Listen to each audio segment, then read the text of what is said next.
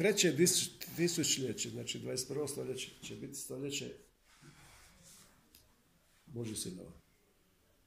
To je realnost trećeg tisućljeća, otkrivenje Božih sinova.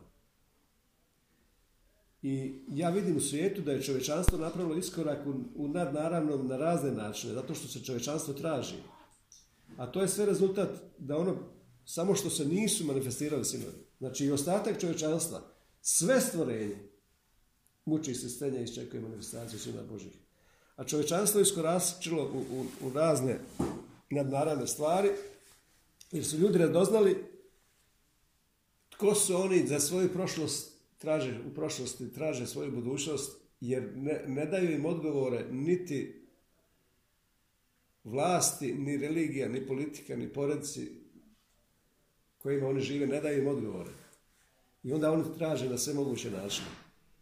I kao još je propovednik rekao, u, u propovedniku 1.9 piše jedna dobra riječ, ne znam jeste to, ako to niste zabilježili kod sebe, to je neobična riječ da se pojavila u propovedniku u to doba. I to Septoginta, znači grčki prijevod Starog Zaveta, na tom mjestu piše u propovedniku 1.9. Salomon, znači, piše u propovedniku 1.9. Kaže, što je bilo, opet će biti i što se činilo, opet će se činiti. I nema ništa novo pod suncem. Ali što je interesantno tu? Ta riječ hadaš, znači novo, svježe, ali ovdje ono, ono u stvari smisao toga što je on rekao da nema nikakve izvora sreće u babilonskom sustavu, pod suncem, znači u, Babilon, u, u sustavu svijeta.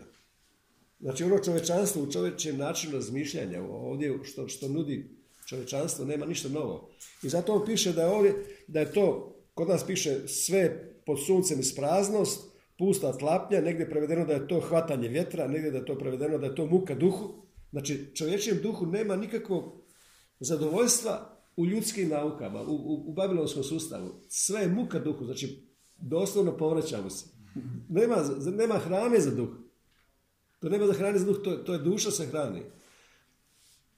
Kraljevstvo duše, carstvo duše tu koje dobija od pet čula, od, od razuma, od iskustvenog znanja, od, od povijesnih otkrivenja, od učitelja, od roditelja, od knjiga. Nema, nema izvora sreće u babilonskom sustavu. Zato piše ovdje sve pusta tlapnja, hvatanje vjetra, muka je duhu. Iz razočarenja piše Salomon. I onda on piše ovdje i nema ništa novo pod suncem. Ali interesantno tu riječ hadaš, što na hebrejskom znači novo, kao misli se, kao nema ne, nešto novo što, bi čovjeku došlo na blagoslov. Pod suncem, znači pod suncem, na zemlji. Ali postoji u kraljevstvu to. Zato je ovdje čudno da je Septoginta 70 da su preveli tu riječ prosfatos. A prosfatos znači svježe zaklano. Znači nema neke svježe zaklane žrtve koja, koja bi te odvela u neki potpuno novi svijet, u neki, neki potpuno novi poredak. Nema ništa svježe zaklano pod suncem. Znači sve su to bile životinske žrtve koje samo pokrivale grijehe, kao Salomon piše. Ali nema ništa da bi te odvelo potpuno novi svijet. Ali ja znam, uvijek, ja znam u svom životu, ja sam uvijek znao da ima nešto bolje. I kada sam do, došao do, do novog nivoa, još sam znao još da ima nešto bolje. I sada znam da ima nešto bolje. Ima nešto u meni što traži neki novi svijet. Nešto novo, nešto, nešto... I to je taj ktisis kainos što kaže Pavao u Galačama, ništa, nema nikakve vrijednosti, sile, nego samo novo stvorenje. Ni obrezanje, ni neobrezanje, ništa, nego samo ono što vrijedi je to novo stvorenje, ktisis kainos, tak ti se znači novo osnivanje grada. Isusova parusija znači promjena ustaljenog poredka, znači nešto novo, potpuno nešto novo. A pogotovo Kainos koje još ništa nije viđeno. Novo nebo, nova zemlja, novi Jeruzalem, znači još neviđeno dotle, još kao da je pripremljeno za, za neku novu generaciju koja živi u sadašnje vrijeme. Ali zato u Hebrejima 10.20, pogledaj što piše. U Hebrejima 10.20.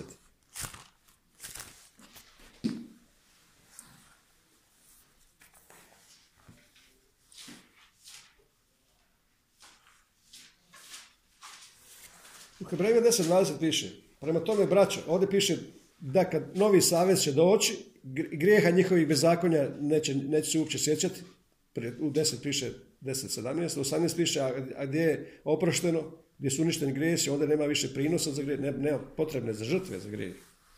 Jer Isus svojom žrtvom uništio grijeh. I onda piše prema tome, braćo, budući da mi snagom krvi Isusove otvoreno možemo ući u svetinu na svetnjama, I onda taj piše 10.20. Taj novi i životonosni put on nam je otvorio kroz zastor, to jest kroz svoje tijelo.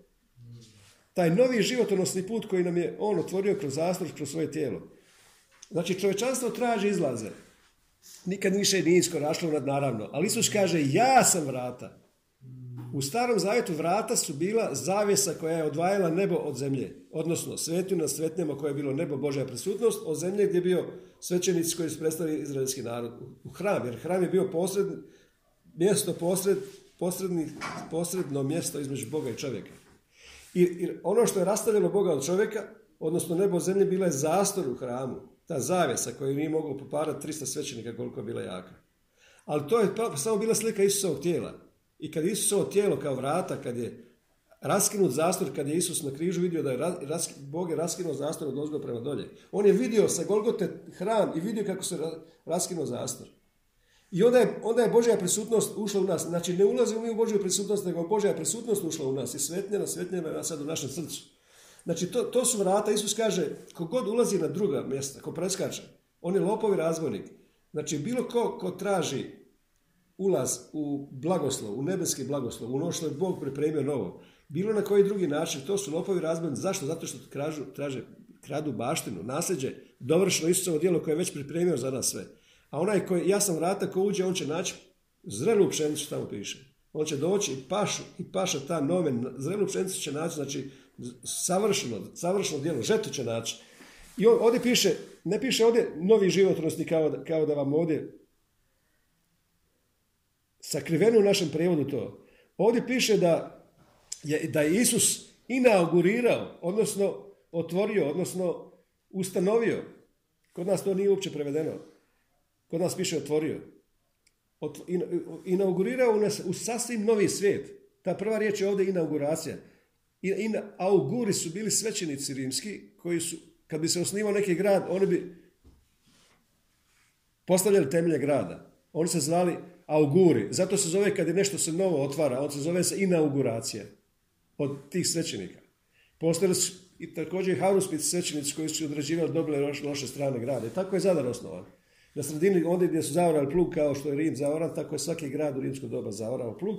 I onda su ljudi određivali koje su dobre loše strane grada, ovaj, tamo onaj kampus kašte, kako se zove onaj? Kampo Kaštelo. Kampo da je loš, da je loš, loš dio grada, jer su oni gledali prema, prema letu ptica i prema, prema plečki od, od zaklani životinja. To su bili svećeni srpski koji su to gledali. A auguri su onda izgovarali na određeni grad neke stvari. Znači, ovdje Isus je, Isus je piše inaugurirao put, ali ne piše ovdje novi, nego piše svježe zaklani. Također piše prosvatos, ista riječ kao što su Septaginti preveli ništa nema novo pod suncem, nema ništa svježe zaklano pod suncem. A zašto, zašto se govori svježe zaklani put? Zato što hebrejska riječ savez, berit, znači zaklan, put, šetnje, zaklani put kojim se šetalo po krvi. Kad su sklapali saveze, onda, se, onda bi se šetalo, tako zvala, bila se zvana krvna šetnja. To je bio berit. Berit znači doslovno bar, sin, tav križ, sin na križu. Sklopio savez s ocem. Znači otac i sin su sklopili savez. A u Isusu su mi svi, nisu mi sklopili savez Bogom, nego, nego otac i sin su sklopili savez koji ne raskidiv. A mi smo bili u Isusu. Isus kaže ja sam vrata. Znači ne postoji, čovječanstvo traži izlaz iz situacije koje su našli u svih problema koje čovječanstvo ima i traži probleme, traži rješenja ko smo, što smo, dakle smo došli, kako je sve ovo nastalo, koja je moja prošlost, koja je moja budućnost. I traže na razne načine, ali neće naći ništa dok se ne otkriju sinovi. Jer što čovječanstvo traži? Čovječanstvo traži ogledalo da se ogleda. Zato sam ja prošli put rekao da evanđelje nije evanđelje ako nije evanđelje jata, jata labudova. Jer kad onaj labud koji misli da je ružno pače, kad vidi ko je on, onda će on postati isto to. To znači Isus je došao da nam pokaže ko su mi. Kad mi vidimo, onda ćemo postati to kao on. Ali čovečanstvo sada, pošto je zemlju dao sinove čovečijim, čovečanstvo i stvorenje sve čeka manifestaciju sinova da onda vidi ko su oni, da se ogledaju i da postanu, i, da postanu to što, što, što su ti koji, na koji će se oni gledati. Zato paze ovo. Prošli put sam rekao da medicina radi, znači ona ljudska medicina, ona radi na načine da ili nešto ako nešto u nekom tijelu, u nekom organizmu, koji oni smatraju kao jednu materiju, ako nešto, neki dio ne radi, onda ga treba presađivanjem ukloniti ili dati drugi, ili ga treba ostraniti kiruškim zahvatom, ili treba pomoću farmacije dovesti do, neke lijekove da, da je proizvode određene kemijske promjene organizma. I tako medicina radi na te načine. Kiruškim zahvatom, presađivanjem i kemijom kroz farmaciju. Međutim, to je ljudski način, ali Boži način nije takav. Ono što sam rekao prošli put, da je John G. Lake i Kenneth Hagin su radili. Radili su na principu ovoga iz prve Ivanove, iz, iz treće Ivanove. Ljubljeni, želim ti u svemu uspjeh i zdravlje, kao što si obnov, kao što je obnovljena tvoja duša od, od riječi. Znači, uspjeh i zdravlje, znači u svemu uspjeh i zdravlje, i zdravlje, higijenu, želim ti na način, to znači kako je tvoja duša uspjela, odnosno kako se prosvjetlio tvoj razum, od otkrivenja koje je donio duh, i kako je onda mozak koji radi na sinhronizaciji hoće uskladiti da ono što je čuo iz, iz duhovne stvarnosti, da uskladi sa fizičkom stvarnošću, da onda mozak mijenja kemijski sastav tijela. I da onda mozak ozdravlja tijelo, jer to mu je, on, je, on se nalazi na, na, na razmeđi, na, kao membrana, jedna između vanjskog svijeta i unutarnjeg svijeta. I onda sam rekao da, da su viši zakoni, zakon slobode, zakon vjere, zakon duha života, su viši zakoni iz one slave iz Božje prisutnosti u odnosu na zakone ovoga, na zakone grijeha i smrti koji dolazi iz ovoga svijeta. Jer, jer on dolazi iz one slave iznutra. I on je viši zakon. A ovi dolaze izvana. Znači čovjek treba živjeti iznutra. I zato John G. Lake i Kenneth Hagin su pričali, pogotovo i Kenneth Hagin je pričao, kad je, kad je on propovijedao, da mnogo puta uopće nije polagao ruke, nije nikoga ni, ni molio za isceljenje, niti je trebao zle, duhove, niti narađivao da bude neko iseljen, nego što se dogodilo? Kad je riječ donijela otkrivenje i obasjala um, onda je um ozdravio tijelo. I Kenneth Hagen govori da se puno puta ni za koga nije molio, nego čovjek bi u otkrivenju došao do istine i ta spoznaja istine koja je obasjala um, prosvjeti im razum, Isus kaže da razumiju pisma, onda je mozak sam iscijelio to tijelo. Znači ljudi su iscijeljeni bili od otkrivenja i od obnove svoga uma. Zato ovdje, Isus, zato ovdje Ivan piše, Gaju, ljubljeni želim ti u svemu uspjeh i zdravlje, kao što je uspjela tvoja duša. A koga, koga je mogla duša uspjeti? Mogla doći do, do informacije iz drugog izvora. Iz, iznutra je mogla doći iz, iznutra. Jer radi se o tome da ako mi sve već znamo i pohranjeno svoj naš duh, onda treba probuditi taj duh. Treba probuditi to znanje koje u surovo nalazi. Kad se to, to se u stvari zove spoznaja ili otkrivenje, otkriveno znanje. A če, svijet, cijeli svijet živi od iskustvenog znanja onoga što promatra izvana. A radi se o tome da mi trebamo živjeti od otkrivenog znanja iznutra, koje će onda obasiti um, a mozak ima zadatak da dovede u sklad to što je čuo, da dovede u sklad sa, sa tijelom. Znači, to je način na koji radi kraljevstvo. To je način na koji radi Isus. Isus kaže, ja sam vrata. To znači da medicina radi sa iluzijom. Medicina radi, to je ljudski način koji radi i troše ogromni novci svijeta su. Koliko farmacija zarađuje? Jer nakon naoružanja vojske, farmacija je na drugom mjestu po zaradi svijeta. Onda dolazi, ne znam, rezervni dijelovi od auta. Kad sam gledao ko, ko, najviše zarađuje. I onda ovi, ova industrija medijska, ovi mobiteli to. Oni što su najbogatiji ljudi na svijetu. Znači, vojno naoružanje, broj jedan, farmacija je na drugom mjestu. Koja je, koja je tip, tipična prevara. Farmacija je prevara da, da, ti, da ti umanji bol, a, a, a uzrok i dalje postoji. A čovjek ne osjeća da ga boli. Samo ga je prevario. Znači nije riješio, nije riješio uzrok, ali novi čovjek ne, ne uopće ne rešava uzrok ni posljedicu. Nego ono što je, što, ako Isus sve ozdravio, i ako smo u ranama njegovim isceljeni, ali moja čula i moja iskustva hoće me uvjeriti u suprotno da nije istina ono što Bože riječ kaže. O tom se radi. Znači, naš um se nalazi na granici između dva svijeta. A, a kaže, dvodušan čovjek obmanjuje sam sebe. On se nalazi na granici između dva svijeta, prima informacije od čula, prima informacije iz, iz vanjskog svijeta, umjesto da prima informacije iz, iz svoga duha, od riječi. I kad je ta informacija od riječi jača od informacije koju prima od čula, onda se događa da je on živi u skladu sa Božom riječi. Ja znam, sad, kad ja sam siguran, ono što sam govorio zadnji put o evnusima, ja, ja, ja ne znam zašto to u Zadru, u stvari znam zašto to se baš u Zadru događa. Evnusi su ljudi koji ono što je meni sad otkriveno ovih dana, što je toliko nešto veličanstveno i čudim se, rekao, Bože, kako to mi niko nije prije otkrio. Toliko sam slušao propoved, toliko sam čitao, toliko sam tražio, ali niko ti to ne može otkriti dok ti to Duh Sveti ne otkrije. Jer nije, nije bitno to što mi govorimo Božoj riječi, nego je bitno to što Bog govori nama u naš duh. Ono što, što je spoznaja našeg duha od, od riječi koji, koji govori Isus osobno tebi. Zato kaže vjera dolazi od slušanja od, od reme Kristove. Vjera dolazi od koji, koji Bog, koji Isus rekao upravo tebi. Znači ne, ne možete to niko otkriti dok ti to osobno ne otkrije Bog. I to je, i to je čudesno. I onda, sam, onda mi se otkrilo da ti enusi, enusi su znači, ljudi koji su slabi u, samoj, u samima sebi, a jaki su u Bogu. Jer kao slab nemoćan, saris, kao slab nemoćan u sebi. I zato pa evo kaže, ja, ja se ponosim sa, sa, sa, sa uvredima, sa, sa, sa nevoljama, jer kad sam ja slab, onda sam jak. Kad sam slab, onda sam jak. Zašto? Da se u meni nastane snaga Kristova. Ja sam oko toga razmišljao i onda, mi onda ćete vidjeti kako, kako, mi se, kako je došlo do, do tog otkrivenja. Znači, e, zašto, zašto sam rekao Evnusu da su bitni za zadar? Isus kaže, ja sam vrata i ko hoće pokušati dobiti bilo što na drugi način, lopovi i. A u Zadru se dogodilo to. U Zadru se dogodilo upravo, upravo suprotno.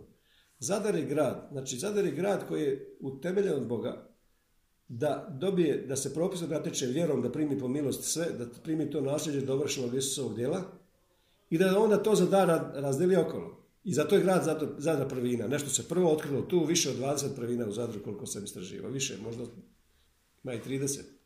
I onda, je, onda se neko koristio tim, znači Zadar je kao izvor blagoslova koji onda blagoselja okolo. I to će tako biti, to je samo sve slika stvarnosti, a stvarnost je Krist. Tako kad se dogodi manifestacija sinova na ovom području, onda će se to raširiti okolo. Ali upravo suprotno, znači ono što svijet radi, što čovečanstvo traži u svojim silama, upravo je suprotno od onoga što bi kraljevstvo donijelo. Što kraljevstvo hoće donijeti sebe. I zato u Zadru. Zato u Zadru, na, na vratima grada, Zadra, piše. Karakter grada piše bilo kako. Znači na bilo koji način dođe do cilja. A to je nije propisno. Znači ne birajući sredstva, kao laktarenjem, ne birajući sredstva dođeš do cilja, bilo što radiš, samo da ostvariš svoj cilj. To je čisti makijavelizam. I to piše na vratima grada. Sa, vidjeli ste vi na ulazu grada ima onaj zmaj sa sedam glava i tamo piše utkunkve. Znači bilo kako. A upravo to je ljudski um koji se sprotivi tome da, da Zadar dobije sve to na Boži način. I zato će Evnus ovdje razotkriti jer, jer to je Jezabela. Jezabela je to napravila. Ajmo otići u, u prvu kraljevu 21 da vidite, da vidite što nešto. Jer smo rekli što je Jezabel. Duh Jezabele, naše razmišljanje ovoga svijeta je uzrok, uzrok strahova, depresije, sjeća da smo to govorili strahovi, depresija, vračarstvo, blud, navodi sluge Božje da bludno griješe, vračarstvo, Znači vračarstvo, droge, strahovi, depresija. Sve problemi današnjeg svijeta su manifestacija toga. I to je također ovo što se, ovo što se događa u Zadru, taj način razmišljanja koji je tipičan za Zadar. Da ljudi do, hoće na bilo koji način doći do cilja. Mi to vidimo. To je kao da postoji neko pozivne, underground. Kao da je sustav kupljeno, policija je kupljena. Sve, sve je kupljeno i ljudi su jednostavno nemoćni. Zato što taj taj način razmišljanja tu operira. I upravo će se tu pojaviti Evnusi. Koji će pobijediti način, način razmišljanja Izabele. I tu se upravo pojavljuje Jehu, koji znači on je Bog. Koji je onda oslobodio one evnuhe, onda, ko je sa mnom? Dva, tri evnuha dođeše i baciše Izabelu kroz prozor kad su dobili otkrivenje. A Jehu znači on je Bog. Znači to je, to je manifestacija, identifikacija sinova, sinova sa Bogom. Potpuna identifikacija. Prvo kraljevima 21, 21 piše. Da prođemo, malo jednom ćemo samo o tom...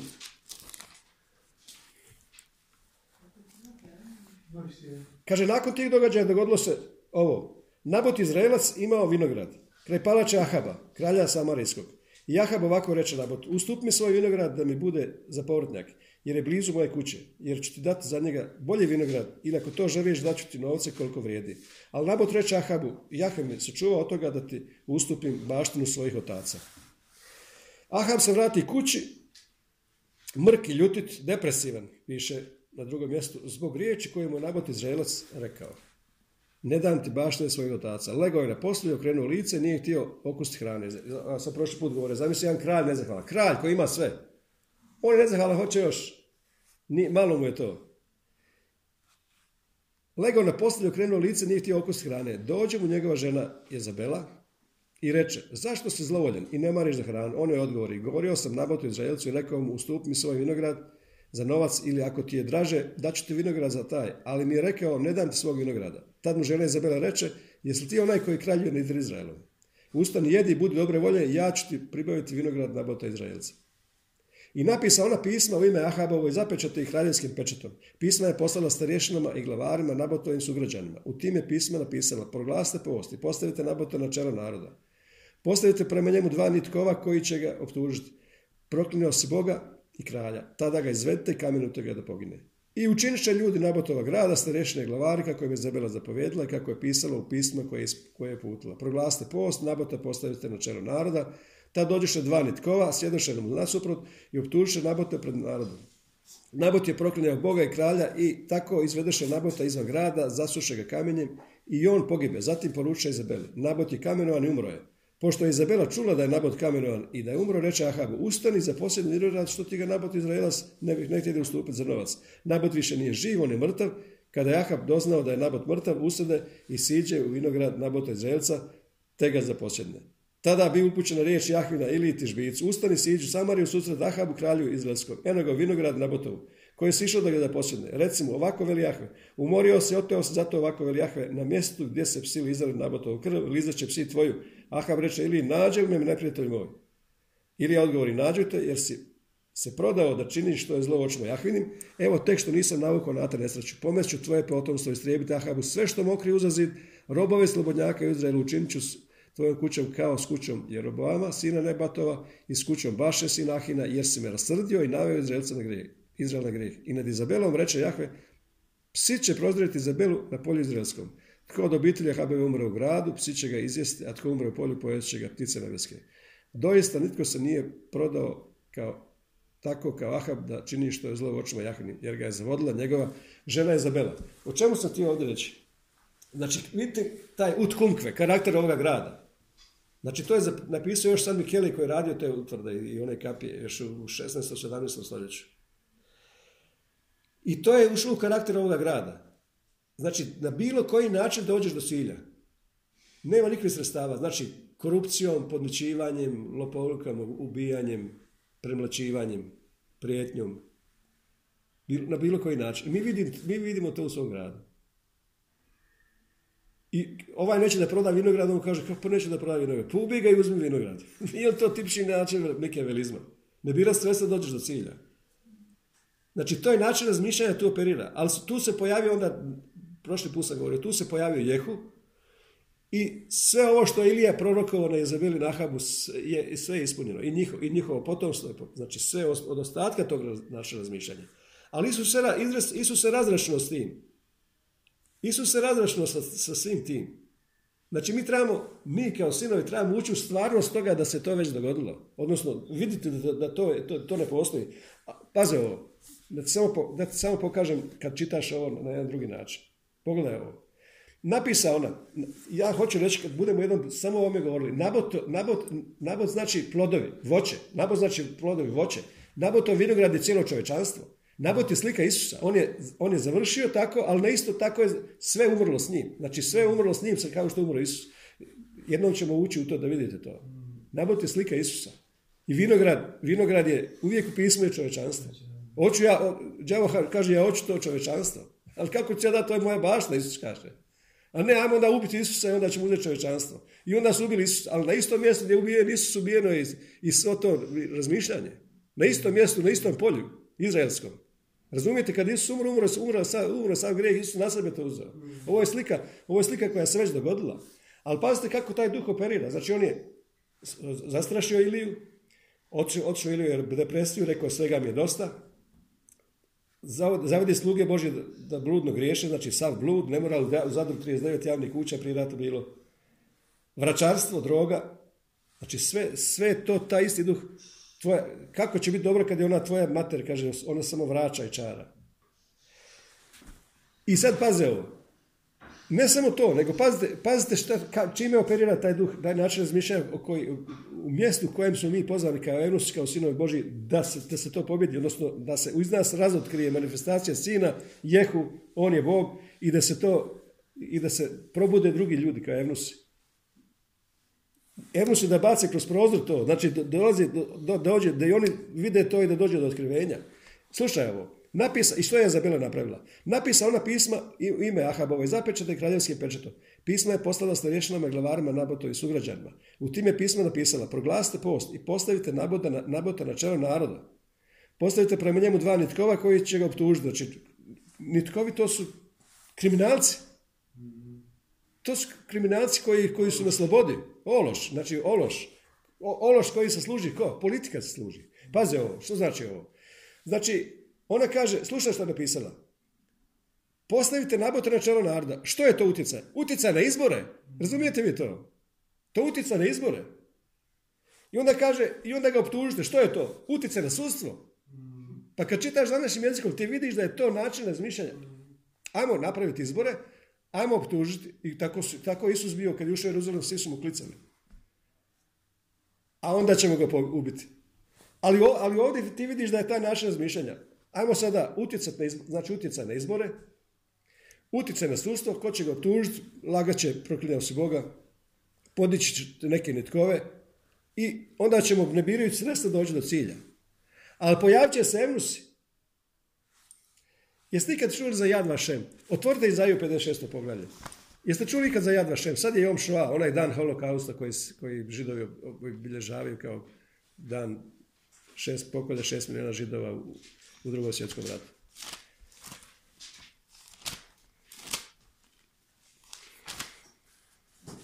Izaja 56.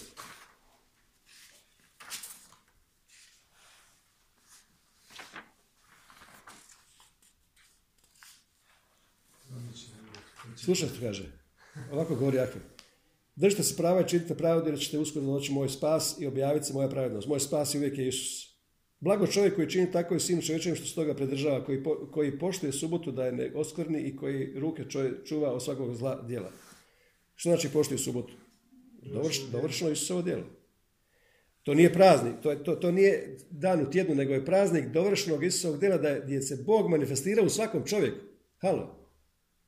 Da se Bog manifestira, objavio u svakom čovjeku. To je Isusovo dovršeno djelo. Neka sin tuđinac koji je prionio za Jahu ne govori Bog će me odbaciti od svog naroda. A to je bio onaj prozelit koji je išao iz Egipta, koji je bio rizničar cijele etiopske riznice, kraljice etiopske. On je bio tuđinac, prozelit, samo primio židovsku vjeru. Zato on čitao Izaju, čitao je obećanje za njega. Jamačno će me Jahve odvojiti svog naroda. Neka uškopljenik, Saris, Evnuh, ne kaže ja sam tek suho drvo. Zato on to čitao. I onda ga Filip Kaže, razumiješ što čitaš? ne, razumijem, kako će razumjeti ako mi ko ne objasni. Jer ovako govori Jahve, s uškopljenicima koji obdržavaju subotu, znači Isusovo dovršeno djelo, izabiru što je meni drago, znači ugodio, ugodio Isus i u moje ime ugodio sve. I ostanu postojan u savezu mome. Podići ću, kuć, podići ću u kući svojoj i među svojim zidovima. Spomenik i ime. Bolje nego sinovima i kćerima daću im vječno ime koje neće biti skoriljeno. A sinove tuđinske koji prisjedoše uz Jahu da mu služe i da ljube ime Jahvino, da mu budu službenici. Znači ovaj uškopljenik Etiopljan koji, od kojega cijela Afrika se spasila, on je bio i stranac i bio uškopljenik. Koji poštuju subotu i naskrnjuje i postojane su savezu mome. Njih ću dovesti na svetu goru moju i, razveliti, i razveseliti u, u svojem domu molitve njihove žrtve, paljenice i klanice. bit će ugodne na mojem žrtveniku, jer će se dom moj zvati dom molitve za sve narode. Pazi ovo. Znači, gdje je dom molitve? U nama. Će biti dom molitve za koga? Za sve narode. Znači mi, mi vidimo cijelo čovječanstvo spašeno. Dom molitve za cijele narode, to su emusi. To su emusi, ali pazi ovo što vam govorim. Jad, Jad Vašem, svi koji odu u Izrael, znači naš predsjednica sad išla nedavno u Izrael, svi posjete Jad Vašem, to je muzej holokausta tamo. i muzej gdje su pravednici među narodima koji su pomagali židovima koji su, gledali ste Šindlerovu listu, koji su pomagali židovima spašavali drugom svjetskom ratu od pokolja. I tamo su svi koji su, koji su pobijeni u holokaustu. Jad Vašem, to je memorialni centar gdje svi odu u Jeruzalem i taj memorialni centar zove se Jad Vašem. A znate odakle je to uzeto, ta, ta riječ Jad Vašem? Upravo odavde. Jad znači ruka, a Šem znači ime. A ovdje je prevedeno, svim, da ću, da ću podići u kući svojoj, među svojim zidovima. Bog kaže, podići im spomenik. Kad je Apšalom podigao sebi spomenik, Šaul za života podigao spomenik. Tamo se piše Apšalova ruka, a u stvari je spomenik. Odnosno trofej, odnosno počasno mjesto. Počasno mjesto i ime, iznad svakog drugog imena. Razumijete ljudi koji, koji, koji imaju Božju misao, Božju volju, ne, Božji život u sebi. Ne živim više ja, nego, ne moja volja, nego Božja volja nek bude. Koji, koji su na prvo mjesto stavili Božju želju za, za spas čovječanstva. Bog kaže ja ću im u svojoj kući napraviti takvo počasno mjesto i takvo ime. Veće nego, nego sinovima i kćerima. Bolje nego da imaju vlastite sinove i kćeri. A odnosno, na drugom prevodu piše u Izraelu su imali ljudi čast koji su imali sinove i kćeri. Bog im je dao čast. A on kaže, ovi će imati veću čast. Oni nisu imali svoje učenike, nisu imali svoje sinove i kćeri nego je Bog kroz njih imao svoje učenike. Ja ću dati tako, tako spomen. Jad Vašem. Jad Vašem se zove taj memorialni centar. Ali uzeto je, upravo uzeti iz ovoga stiha. Daću im spomenik ime, daću im počasno mjesto, daću im trofej ime, daću im... To, to očekuju Eunusi. Provećete po zemaljskim visovima. Jer, jer, paze ovo, ja vidim ovo što ću vam danas otkriti, ja vidim da dolazi oslobođenje naroda, da dolazi oslobođenje nacije kroz evnuhe. Dolazi oslobođenje nacija. Ne, ne, ne, dolazi samo ono što, što sam ja prije tražio da se dogodi. Kroz sinove. Znači, jednom sam govorio o tom otkrivenju sinova. Znači, kroz sinove se dolazi, što, što ćemo mi sada očekivati? Posjećivanje anđela, neobična čudesa Pavlovim rukama, levitacija, teleportacija, bilokacija i ne samo to, nego i transfiguracija o kojoj mi je Jelena nedavno govorila. Ja sam, ja sam znao da to postoji. I čak neki ljudi danas imaju to. Znači, mnogi ljudi danas, sinovi Boži, koji se sad po svijetu pojavljuju, doživljavaju ove stvari, posjećivanje anđela svakodnevno, neobična čudesa. Levitacije, teleportacije, bilokacije, hodanje po vodi, ali doživljavaju transfiguraciju. Što znači transfiguraciju? Ono što Isus doživljava u, svom, u svome životu. Znači, transfiguracija da Isus mijenjao lik. Isus, zato ga nisu poznavali mnogim mjestima. On bi čak izgledao ovako, čas bi izgledao ovako. I kad je uskrsno izgledao ovako, nisu ga mogli poznati. Znači, mijenjao je, ako, smo, ako genetika određuje naše biološko nasljeđe, da imaš nos od, od čače, a oči od mame, ne znam nija što. To znači da, da će sinovi ući u moć transfiguracije, da neće uvijek isto izgledati, da će izgledati drugčije. Ja vidim po tome da danas čovečanstvo nikada više nije radilo na plastičnim operacijama lica.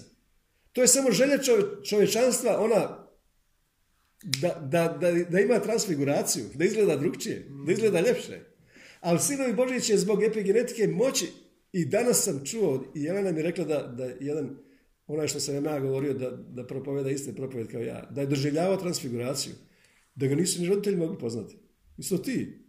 Oni sasvim drugčije izgledaju doživio transfiguraciju, znači njegovi su geni promijenili njegov fizički izgled. Vjerojatno po njegovim željama. Znači ne samo ove stvari, posjećivanje anđela nadnaravna čudesa, levitaciju, teleportaciju, bilokaciju, transfiguraciju. Ja vidim da će doći do, do oslobađanja nacija. A to je Boži cilj da svaka nacija bude blagoslov drugoj naciji. Kao što svaki čovjek treba biti blagoslov drugom, tako će svaka nacija biti, biti zbog otkupljujućih svrha s kojim je stvorena bit će blagoslov drugim nacijama. Evo samo da vam ponovim za Hrvatsku što će biti. Znači u Hrvatskoj, u Hrvatskoj slavonski hrast se koristi za, za sve svjetske najbolje mirise. Znači mio miris. To pismo kaže vi ste Kristov mio miris. Koji poznaju svi ljudi. Znači oko nas se širi miris Krista. Oko Hrvatske se širi miris Krista. Nešto, nešto veliko se priprema u Hrvatskoj. Da to John Mullin nije slučajno to vidio. Ne samo on, mnogi su vidjeli da to. Hrvatska će biti mio miris. A sada u, u, u fizičkom svijetu je to sve potpuno suprotno. Sad je Davor Paula rekao da, koji savjetnik mnogih zemalja svijeta, rekao da Hrvatsku percipiraju u svijetu kao jedinu malu fašističku državicu. A ona ima otkupljujuću svrhu kroz križ i kroz otkrivenje sasvim drugu svrhu. Da bude Kristovni miris. Ne samo to, nego znamo da čovjek koji je, koji je upalio svjetlo, koji je, upalio, koji je stvorio radio, koji je stvorio neizmjeničnu struju, koji je stvorio mnoge stvari u svijetu da je, da je rođen odavde. Mislim na Tesla. Energija, znači energija, snaga, energija, snaga, svjetlo, radio, poruke, znači to je došlo odavde. Slavolju penkala, pismo, avioni, deterđenti. Hrvati se s Bogom, otkud ime Hrvatskoj? Jako se hrvalo s Bogom, nećete opustiti dok me ne blagosloviš. Znači, blagoslovi.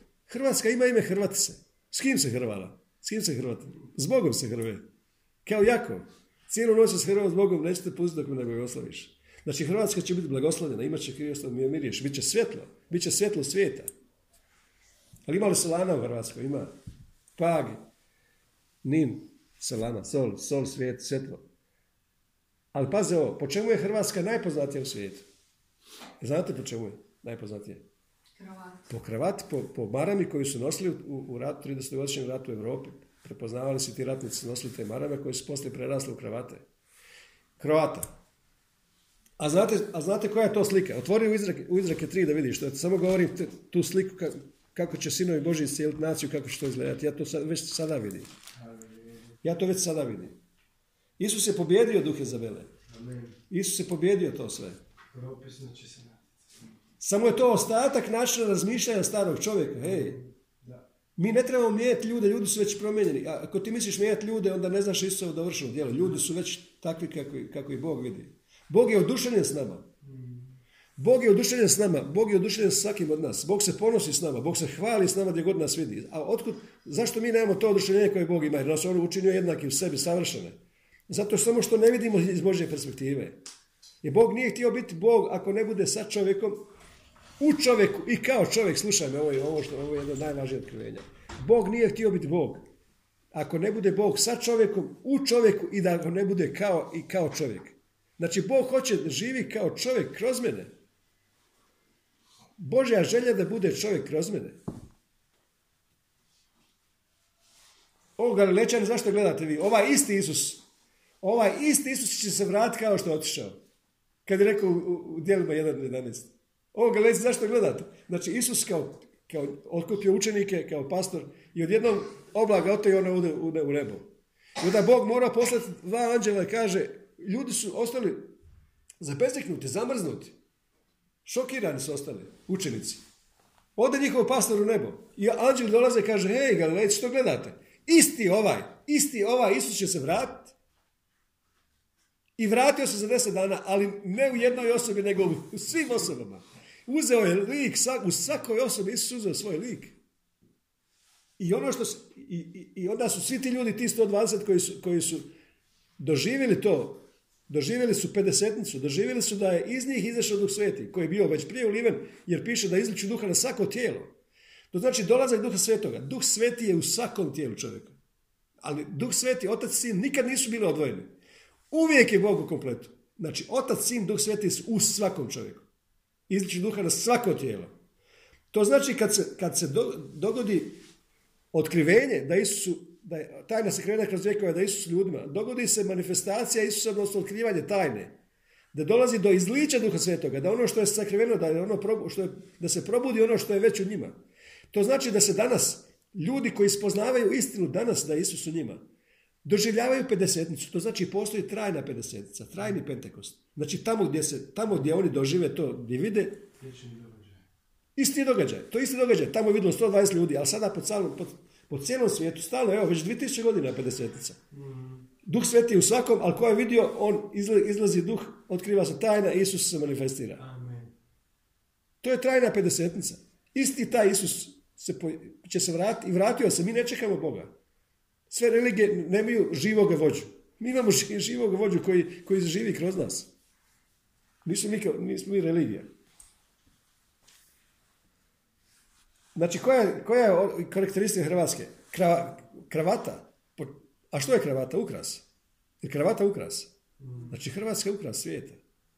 Ali, ali što je to, što, što je u pismu to, koji je to ukras što se nosi oko vrata? U izrekama tri piše, pazi što piše. Tri, tri. Neka te ne ostavljaju Hesed i Emet.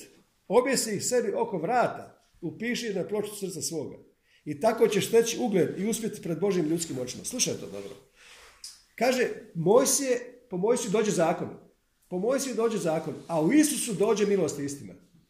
Znači, što je milost i istina? Milost, milost je Isus. A milost je sada da Isus živi kroz mene. Milost i istina dođe u Isusu. Ne piše u množini dođeše. Nego milost i istina su u paketu. I kod nas je pravilno prevedeno to za čudo. Piše, a u Isusu dođe milost istina. Milost istina su došle u osobi Isusa, utjelovili se u tijelu. Milost istina. U starom zavjetu piše, neka te ne ostavljaju milost istina na puno mjesta. Piše, sigurno na deset mjesta. Neka te ne ostavljaju milost istina. Milost, ali znate kako original piše? Hesed, emet. Hesed, emet. Emet je istina, hesed, milost. Ali kod nas piše, kod nas piše, kako kod nas piše? Dobrota i vjernost. Nije uopće dobrota i vjernost, nego baš piše milost i istina. U originalu piše Hesed i Emet, Hesed i Emet, Hesed i milost istina, milost istina, a to je Isus. To je Isus. To znači Hrvatska ima oko vrata koga? Isusa, ne samo da ima oko vrata, upisala ga na ploču svoga srca. I, I takva manifestacija Isusa će dovesti do rezultata toga da će steći ugled i uspjeh i pred Bogom i pred ljudima. Zamisli kako je ako neko ima ugled pred Bogom, ali pred ljudima nema ugled. Recimo takav Izak, takav Izak bio kad nije napravio pravi prioritet. Ovi su ga filistejci otjerali. Ali kad je postao pravi prioritet, kad je postao sve na svoje mjesto, Bog na prvom mjestu, Bog je biti na drugom, Bog i rad, Bog i posao, Bog i služba na trećem, onda su ovi tražili isti da, da naprave savjet s njim. Znači onda je stekao ugled i pred Bogom i pred ljudima. Ali ovdje kaže, ako ti obisiš Isusa oko vrata i upišeš ga na ploču svoga srca, Hesed i Emet, to je slika Hrvatske, bit ćeš ukras, ukras cijelom svijetu. Znači, to je slika Hrvatske. To je slika Hrvatske. Galačan, Galačan 1.15. Otvori to da vidiš. To, to je toliko dobra riječ.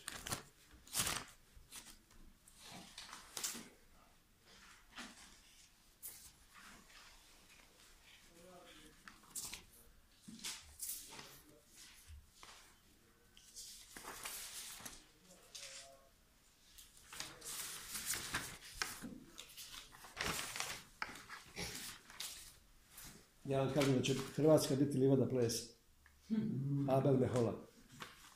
Abel Mehola Hrvatska će biti livada ples.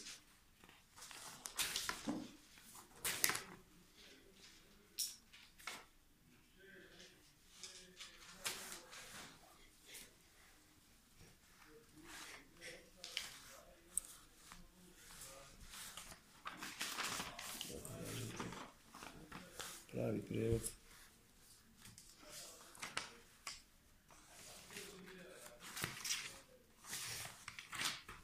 Još vam nisam rekao to, to čuveno, to čuveno otkrivanje što mogu otkrivati.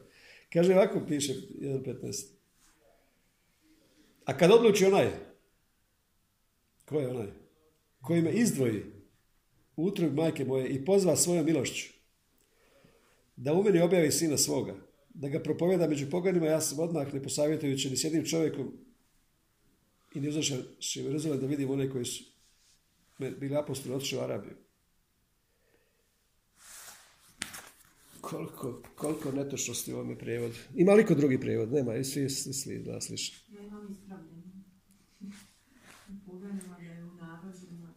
Da je u narodima. Znači, u, to u mijenja sasvim evangelizaciju. to, to mijenja sasvim evangelizaciju. Ali pazi, ovdje piše. Pavo je bio pripadnik farizeja. Farizej znači separatist, izdvojen, separiran. Fa, fareša znači odvojen, separiran. Ali onda je, oni, oni su sebe izdvojili. Smatrali su da su oni bolji od drugih. Ali ovdje piše da ga onda Bog njega izdvojio. Bog onda njega separirao, izdvojio ga. U tutrove majke. Ali Pavo dobio otkrivenje na putu za Damas kad mu se Isus objavio. Isus mu se objavio, srušio ga s konja, obasio ga svjetlost jasnija od sunca, iznutra ono, obasjan, iznutra spoznajom, koja je jasnija od sunca, od vanjske spoznaje. I onda ko si ti gospodine? Evo kaže, što, što, što me progoniš, Isus mu kaže. I onda, I onda je Pavo dobio otkrivenje iznutra. I onda je Pavo dobio da ga je Bog odabrao od utrobe majke, a bio progonitelj. Od utrobe majke. Znači, Pavao vidi to. A u Efežana piše da je Bog izabrao prije postanka svijeta, prije pada svijeta. Znači, kad smo mi nastali? Mi smo nastali prije nego što je stvoren svijet. Gdje smo nastali? Nastali smo u Božjem srcu, u Božjoj ljubavi, u trojstvu, koja, u ljubavi koja kruži između trojstva. A zašto smo nastali? Nastali smo zato da Bog ima koga ljubiti i da onda kroz nas proizvede ljubav i da ljubi druge ljude kroz nas. Pa onda ljubimo, Bože, evo, ti smo, znači ako, ako je Bog ljubav, on mora nekoga ljubiti, pa onda ljubi, evo evo ja sam tu ljubim. Ali on hoće da i kroz mene da on ljubi. I vidjet ćete to otkrivenje koje vam govori. Znači s tom svrhom smo stvoreni. Bog, ja sam najbolje ideja koju Bog imao, ja sam stvoren da me Bog ljubi, ja sam stvoren da Bog živi u mom tijelu, jer Bog nije htio da bude Bog ako ne bude sa čovjekom, u čovjeku i ne bude kao čovjek. Znači, Bog hoće da bude Bog. Pazi Bog hoće da bude Bog kroz mene. Bog hoće da bude Bog kroz mene. Potpuno 100% Bog. Punina Boga. Potpuno da bude kroz mene Bog. I ovdje piše da, ugač, da, da Bog izdvojio ga, utrove majke. Ž, dija, dija, kroz milost, kroz život milosti, kroz život milosti. Da milost kroz mene živi. Znači, Pavo kaže, ne trudi se ja, nego milost se trudi sa mnom. Znači, da se milost kroz njega trudi. I da on predstavi sina, da on, da se kroz njega otkrije sin. Ovdje, ovdje, ovdje dolazi do, do, do, do malog do malog kape otkrivanja tajne. Pavo ovako kaže, da kroz milost, kroz život milosti, Bog je otkrio kroz mene, da kroz mene prođe milost. Dija, kroz mene da prođe milost. Kroz mene da prođe milost i da se kroz mene očituje i objavi Bog. Kao da Isus živi kroz mene, kao da, Isus, kao da sam ja sam Isus. Da kroz mene objavi Boga, objavi Sina. Da ga ja manifestiram. Da ja ne propovedam o Isusu, nego da ja potpuno manifestiram Sina. Da ga i narodi vide kao u ogledalu, da onda vide da je i u njima Sin. Razumijete što Pavao htio reći ovdje? Ovo je skroz sakriveno u prijevodima. Kad se gleda u grčkom prijevod piše. Znači da se milost kroz njega, da kroz njega milost radi tako da se kroz njega manifestira Isus, da on predstavlja Isusa živog, Isusa kroz, kroz njegovo tijelo i da onda u narodima, da ide u narode i da narodi se ogledaju u njemu. I, i da vide u ogledalu sebe, da i oni vide da je i u njima Isus. Zato stvorenje iščekuje manifestacije sinova. Znači da Pavao bude potpuno manifestacija sina. I da milost kroz njega radi a da ne radi on, nego milost kroz njega radi i odnosno da narodi vide živog Isusa, da Isus živi kroz njega i da, i da i živi i radi, da produžuje sebi dane, ali živi i radi i dalje. A Pavao bude u počinku. I da bude slavu samo u sebi. Evo, ne znam da li mogu to prenijeti. Ja gožem, Bože, zašto meni to niko nije prije prenio? Pa tu je tajna koju, tu je tajna sakrivena kroz vekove. Paze ovo. Paze ovo. Pazi ovo što hoće, hoće vam to objasniti još bolje. Isus kaže u djelu, ostane na tom stihu, je to, toliko bogatstvo Isus, Isus kaže u djelima ovo. Kaže ovako. Kaže, primit ćete snagu, pošto Duh Sveti dođe na vas, pa ćete biti, biti svjedoci u u Judeji, Samariji i sve do kraja zemlje. Što znači biti svjedok? Svjedok znači biti očevidac nekog događaja. Znači, neko je vidio neki događaj i on je svjedok iz ovoga za svjedoka. Ali što znači biti svjedok Isusa Krista? To je tajna koja, koja je obasjala. Što znači biti svjedok Isusa Krista? To znači svjedok gledajući kroz tebe kako Isus radi svoje djela. Znači ja sam u potpunom počinku, ja ostajem stalno u počinku i počivam u njemu. A on radi, pošto smo mi jedno, a on radi kroz mene i ja počivam i gledam kako on radi. I to ćete biti u Jeruzalemu, u Jeruzalemu, znači u gradu, onda u Judeji malo šire, onda u Samari još šire, pa onda do kraja zemlje. I tako se širila riječ. 12 apostola, pa učenici, pa onda išli okolo, okolo, okolo. I evo sad se proširilo Pavao do Ilirika, a, a mi nastavljamo tamo do Ilirika gdje je Pavao stao. Znači, što znači svjedok? To je bit. Svjedok znači ne da ti govoriš o Isusu. Ne da ti ni predstavljaš Isusa, nego da ti gledaš, da budeš svjedok dijela Isusovih, koja on unaprijed pripremio da u njima živi. Ti da budeš svjedok što Isus radi kroz tebe. Znači ti potpuno, želja Božja bilja da on bude sa čovjekom u čovjeku i kao čovjek i da on bude Bogom kroz mene i da on kroz mene radi kroz moje tijelo, da ja počivam, budem slab u samom sebi, a on 100% jak I Pavo kaže kad sam ja slab, onda, a to je Evnuh, on, Evnuh je slab, nemoćan. On nema svojih plodova. Plodovi su Bog, Božji. Božji su plodovi. Znači, on, on živi i stoji i počiva 100% oslonjen da Bog kroz njega radi. On počiva, a Bog kroz njega radi u svemu.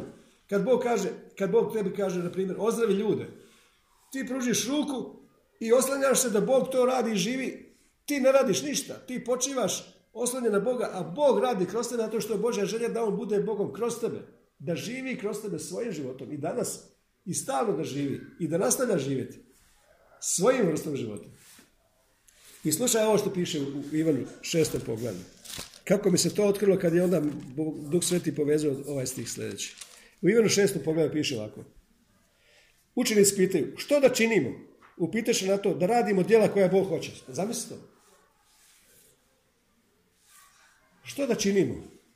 Što da činimo, pitaš ga na to, da radimo djela koja Bog hoće. Kaže, ovo je Božje djelo, vjera. Ovo djelo Bog hoće. Odgovor im Isus. Vjera, tako piše u vjera je Božje djelo. Da vjerujete u onoga kojega, kojega je on poslao. Slušajmo se ovo, slušajmo sad ovo. Znači, što da činimo, što mi trebamo činiti da činimo Božja djela? Pitaju se učenici, što ja trebam činiti? A on im odgovori, da vjerujete da ja to činim kroz vas. Ne znam da li, da li sam do, došao do vas srca, do čemu se radi. Što ja mogu činiti da činim Božja djela? Ovo djelo koje Bog hoće. Da vjerujete onoga koga je On poslao. Znači, kako ja mogu činiti Božja djela? Ja mogu činiti Božja djela tako da sam ja u počinku, a Isus kroz mene čini svoja djela. Znači ja pustim da on čini kroz, svoja djela kroz mene, ja sam u počinku, ja, sam, ja i on smo potpuno jedno. Da, da, da to pokaže, ostane tu na tom stihu, ali da vidiš što u Isusu, u Ivanu 14. U Ivanu 14. Paz, paze, u Ivanu 14 piše. Isus kaže, ja ništa ne činim osim onoga što otac čini. Znači, otac čini kroz njega. Ja ne govorim ništa osim onoga što govori otac. Znači, ako smo ja i otac jedno, mi smo potpuno jedno sa Isusom. Mi smo potpuno savršeno jedno. Ali ja sam, ali, ali Isus je odgovoran da on to i čini kroz mene. Isto ovako, slušaj me dobro što piše Ivanu 14. U Ivanu, pa će se otkriti kao što je mene otkrilo. Jer ako ja imam otkrivenje, ti ćeš kroz mene dobiti isto to. Amen. Slušaj, Ivan 14 piše, zar ne vjeruješ da sam ja u ocu i da je otac u meni? Ja ne govorim sam o sebe riječ koju vam kažem. Otac koji boravi u meni čini svoja djela. Isus je bio u zajedništvu s ocem, zajedno, potpuno jedno, ja i otac smo jedno. A on kaže, što god meni otac kaže da činim, u stvari on čini ta djela. Ne činim ja, ja samo postojim. Znači kad Bog nešto kaže da učiniš, ne možeš ti u ljudskoj snazi, u ljudskom tijelu to učiniti i, i, imati neku svoju snagu da učiniš. Nego Pavo kaže ja sve mogu u onome koji me sposobljava snagom iznutra. Ja ne mogu sam u sebi. Isus kaže bez mene ne možete učiniti ništa. Znači on to, ako on meni bilo što zapovjedi, on to čini sam. Jer smo ja i on jedno. I pusti što piše, on, što piše ovdje. Zar ne vjeruješ da sam ja u ocu i da je otac u meni? Ja ne govorim sam o sebe riječ koju vam kažem. Otac koji boravi u meni čini svoja djela. Vjerujte mi, ja sam u ocu i otac u meni. Ako ne, inače vjerujte zbog samih dijela. To znači kad sam ja, kad smo Isus ja jedno, sam, oče ja govorim da su mi savršeno jedno. Ako smo i, mi potpuno jedno, savršeno jedno. Onda koja djela, što da činimo, koja djela Bog hoće? Piše ovdje. Što da činimo, da radimo djela koje Bog hoće? Isus kaže, vjerujte da ja činim to kroz vas. Ako su mi jedno, pusti mene da ja činim ta djela. Znači Isus tebi kaže, ajde cijeli onog čovjeka.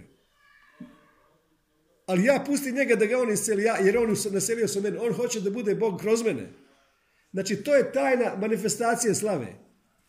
To je tajna manifestacije sina. Da ja, ja počivam stalno u njemu, a on stalno radi kroz mene svoje djela. Ne znam jesam, jesam dočaravam to, tu istinu. Što da, činimo, što da činimo da radimo djela koje Bog hoće? Ovo djelo Bog hoće. Da vjerujete onoga koga, ja posla, koga, koga je on poslao. Znači, radi se o tome da bilo što da ti Bog kaže, bilo što da ti Bog kaže, on je odgovoran da to čini kroz tebe. Zato je uzeo tvoje tijelo da bude Bogom kroz tebe.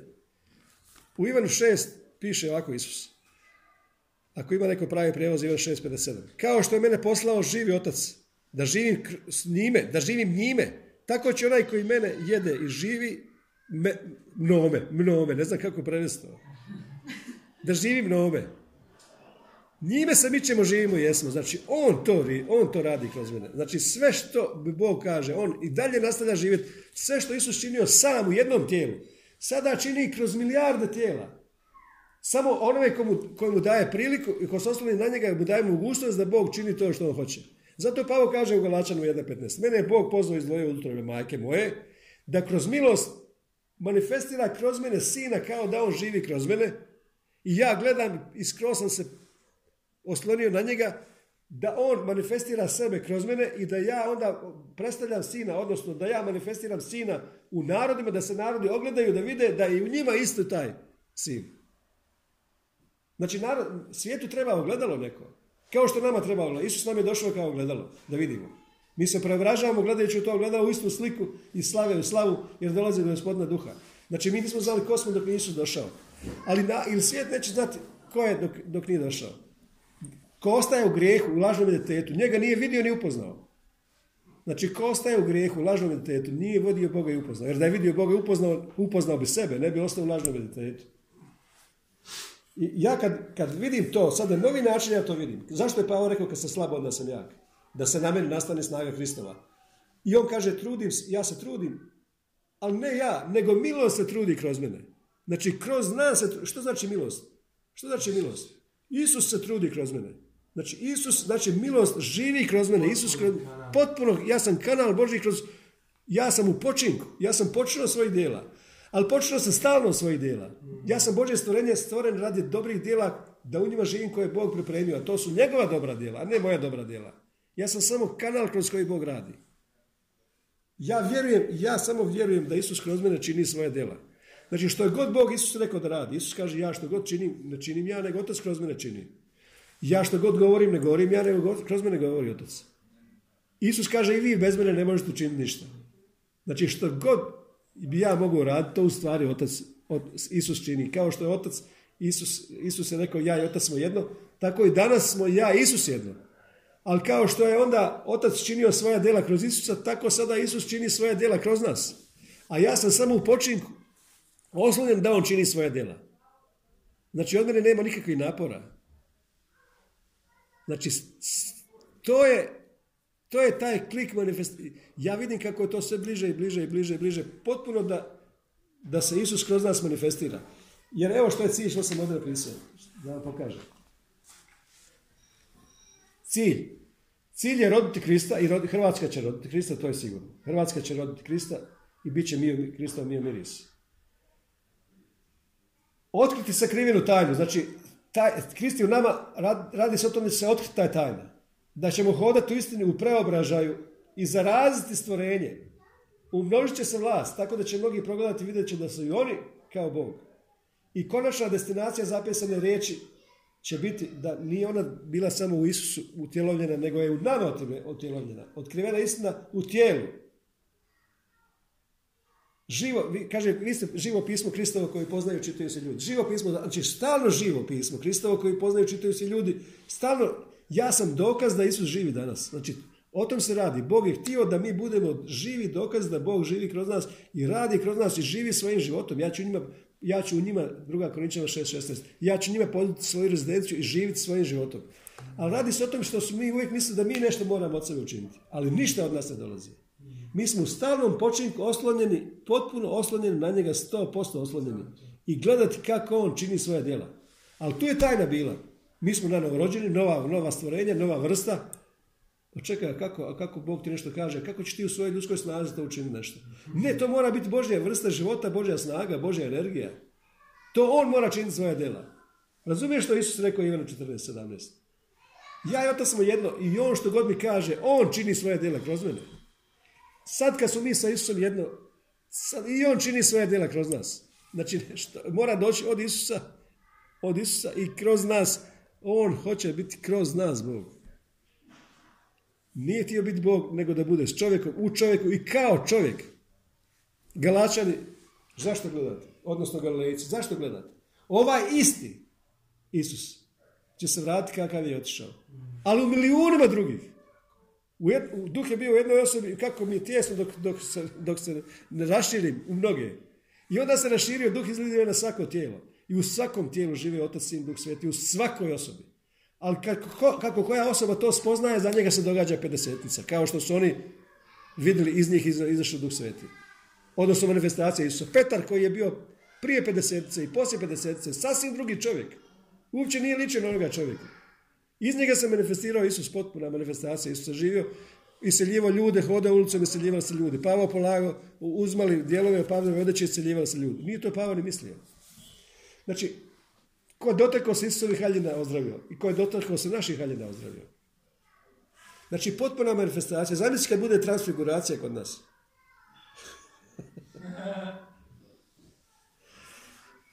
Ovo što se, što se događa sad po svijetu, počele levitacije,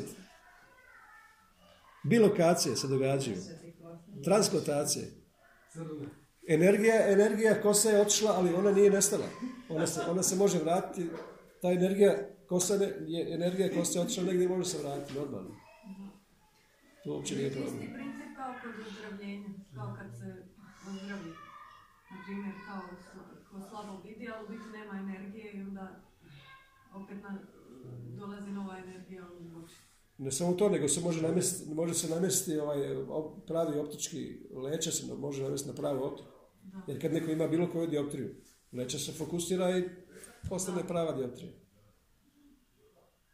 Tako da je to sve usklađivanje sa onim izvornim stanjem. Jer, jer stvorenje iščekuje manifestaciju sinova da ih vrate u stanje u kojem, je bilo. Ali u biti bi trebali vizualizirati jer bi li Bog to radio bez našeg bez naše želje? Mi, nama Bog daje da vidimo kao što On vidi. Ako mi vidimo sve ljude ozdravljene kao što i On vidi, u tom trenutku oni postaju ozdravljeni i Bog je ozdravlja. Znači radi se o tom da mi vidimo to. Da i mi vidimo takve. Ako i vidimo takve, znači to je sigurno nam Bog pokazao da vidimo. I onda, onda i Bog ozdravlja, jer, jer bez njihovog sudjelovanja, bez njihovog sudjelovanja, kad ti vidiš te ljude, oni će takvi postati. Bez, bez da oni ne mogu spriječiti tvoju vjeru. Njihova nevjera ne može spriječiti tvoju vjeru. Ali ne treba ih popravljati, nego i ti vidiš takve kakvi oni stvarno jesu.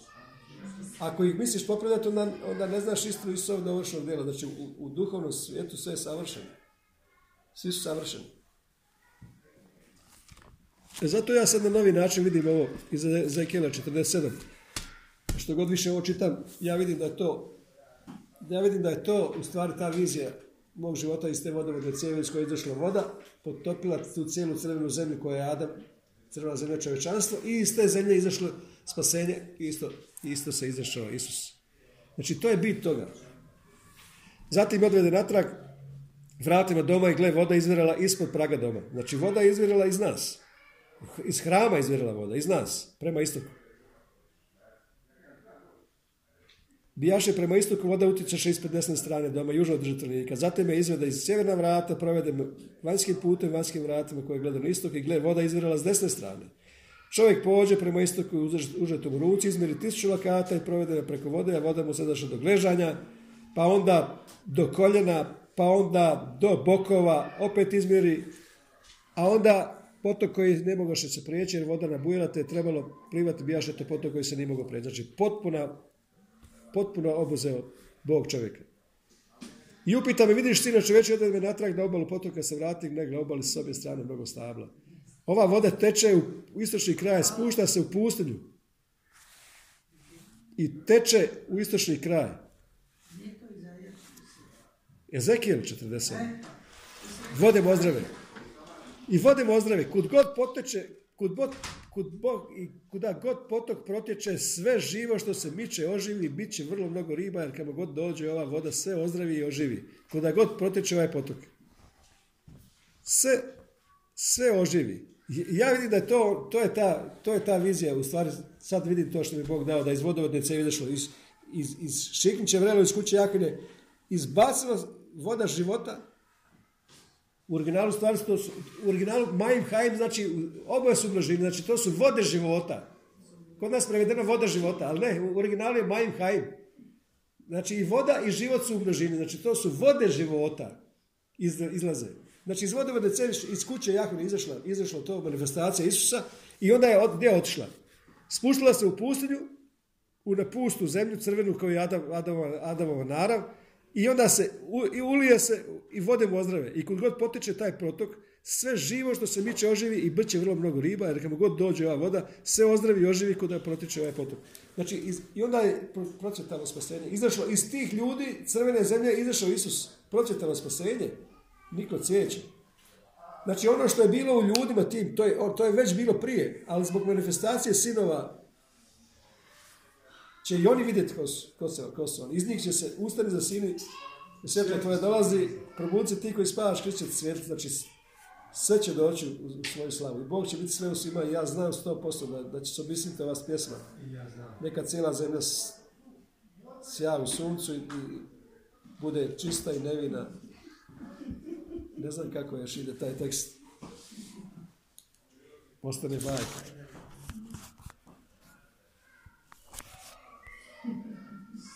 To je to, Zorka.